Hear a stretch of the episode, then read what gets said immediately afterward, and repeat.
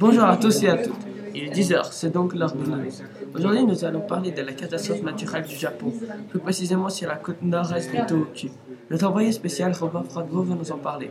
Bonjour Joachim. Bonjour Robert, comment ça va au Japon?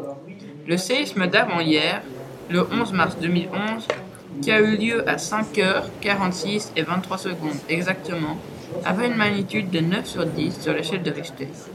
Donc, il était très puissant. Les gens sont donc toujours très déséquilibrés. Pour ceux qui ont survécu, la plupart ont perdu leur maison, leur véhicule et des membres de leur famille. Le séisme a-t-il tué beaucoup de personnes Oui, mais ce n'est pas lui qui a tué le plus de personnes. Le tsunami, qui a eu lieu juste après le séisme, en a tué plus. Il y a eu lieu car l'épicentre du séisme était à 32 km de profondeur sous l'océan. Le tsunami avait des vagues qui montaient jusqu'à 15 mètres de hauteur. Le nombre de, morts s'est élevé à 15 776, 5 929 blessés et 4 225 disparus. Nous savons tous, même ici en Suisse, que le séisme et le tsunami ne sont pas seuls dans cette catastrophe. Il y a aussi eu la catastrophe nucléaire à la centrale de Fukushima Daiichi. Comment cela s'est-il passé? Il y a six réacteurs dans la centrale. Le 1 et le 2 ont perdu leur système de refroidissement, et c'étaient des réacteurs à eau bouillante. Les deux réacteurs ont été mis en alerte nucléaire. Dans la salle de contrôle numéro 1, il y avait une radioactivité mille fois supérieure à la normale. Les hommes ont été évacués dans un rayon de 20 km.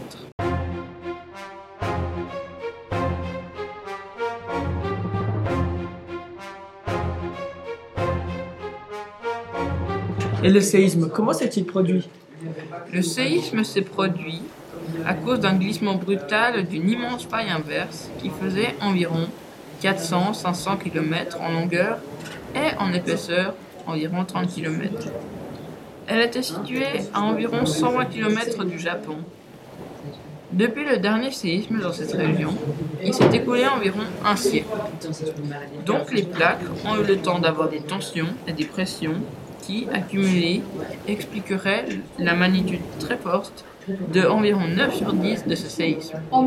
Joachim, pouvez-vous nous expliquer comment se produit un tsunami? Avant le tsunami, il y avait un grand retrait des eaux sur les côtes. Le tsunami est presque toujours dû à un séisme.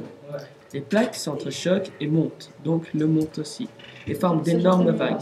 Les bateaux qui sont sur la mer ne sentent pas vraiment le tsunami. Plus l'océan est, profond, plus les vagues vont diriger vite vers la côte. Elles vont souvent à des centaines de kilomètres à l'heure. Les vagues d'un tsunami peuvent traverser l'océan Pacifique en moins de 24 heures. Les vagues ne sont que les éléments visibles d'un tsunami, car un tsunami est véritablement une onde qui se déplace. Dans l'élément liquide, lorsque les fonds marins remontent, les vagues sont ralenties et n'atteignent plus qu'une dizaine de kilomètres à l'heure. Mais leur énergie est quand même conservée, car leur manque de vitesse est transformé en hauteur.